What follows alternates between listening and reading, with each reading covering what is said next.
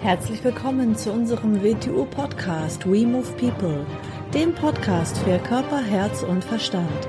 Wir sind Alfred Johannes Neudorfer und Rosa Ferrante Banera und in unserem Podcast beschäftigen wir uns mit den Themen persönliche Weiterentwicklung, Gesundheit, Kampfkunst, Philosophie und Menschsein. Willkommen bei einer neuen Episode des WTU Podcasts. Hier spricht Alfred. Ich bin wieder einmal in Österreich, aus diesem Grund ist dieser Podcast mit mir alleine. Ich möchte heute eine Geschichte vorlesen.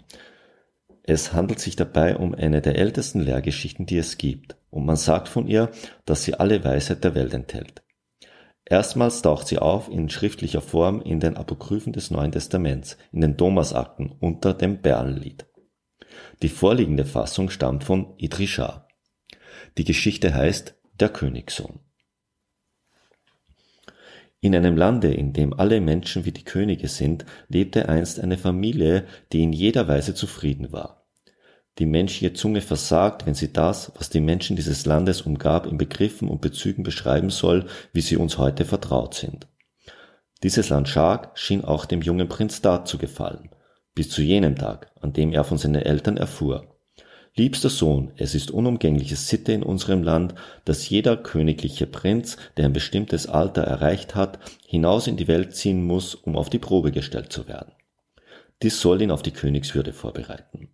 Sowohl durch seinen guten Ruf als auch durch seine tatsächlichen Errungenschaften muss er durch Achtsamkeit und stetes Mühen einen Stand der Mannhaftigkeit erlangen, den er auf keine andere Weise erringen kann. So ist es verfügt seit Anbeginn der Zeiten und so wird es sein bis zum letzten Tag. So bereitete sich Prinz Dad auf seine Reise vor. Seine Familie versorgte ihn mit allem, was ihr möglich war. Eine besondere Speise, die ihn in der Fremde ernähren sollte. Es war zwar nur eine kleine Menge, jedoch von unbegrenzter Ergiebigkeit. Sie versorgte ihn auch mit gewissen anderen Hilfsmitteln, die ihn bei richtiger Anwendung schützen würden, über die man hier aber nicht sprechen kann. Er musste in ein bestimmtes Land reisen, genannt Misre, aber er würde in Verkleidung gehen müssen. Darum gab man ihm für die Reise Führer mit und eine Kleidung, die den neuen Bedingungen angepasst war.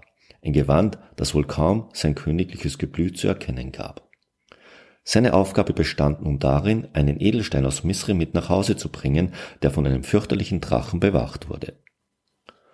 Nachdem ihn seine Begleiter allein weiterziehen ließen, begegnete er jemanden, der mit einem ähnlichen Auftrag unterwegs war, und gemeinsam war es ihnen möglich, die Erinnerung an ihre hohe Herkunft eine Zeit lang lebendig zu halten.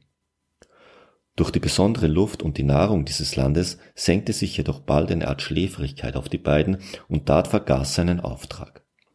Jahrelang lebte er in Misre, verdiente sich seinen Lebensunterhalt und übte einen anspruchslosen Beruf aus, wobei er sich seiner eigentlichen Aufgabe scheinbar nicht mehr bewusst war. Auf eine Weise, die nur ihnen und niemanden sonst bekannt war, erfuhren die Bewohner von Schark von der misslichen Lage Darts, und gemeinsam arbeiteten sie auf eine Weise an seiner Befreiung, damit er seine Aufgabe wieder aufnehmen konnte.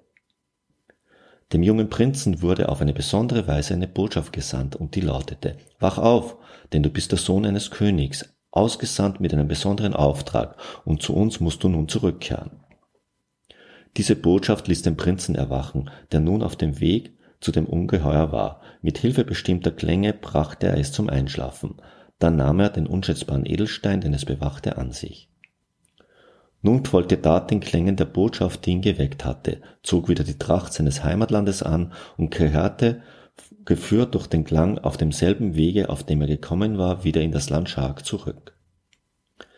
In erstaunlich kurzer Zeit sah Dad die alten Trachten und das Land seiner Väter wieder und erreichte die Heimat. Seine Erfahrungen aber hatten das Land irgendwie verändert. Es erstrahlte jetzt in hellerem Glanze als je zuvor und es bot ihm Schutz. Und er erkannte, dass dieses Land das, an das sich die Bewohner des Landes Misre vage unter dem Namen Salamat erinnerten. Sie meinten allerdings, dieses Wort bedeute Unterwerfung.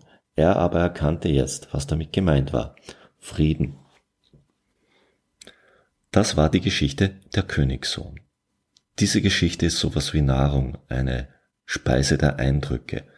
Ich möchte sie aus diesem Grund auch in keiner Weise erklären oder interpretieren, denn das würde bedeuten, Nahrung vorzukauen. Das überlasse ich dem Zuhörer gerne selber. Nur so viel. Unter uns, lieber Zuhörer, sind viele Königssöhne und Königstöchter. Ihr Erbe ist es, den Edelstein zu suchen.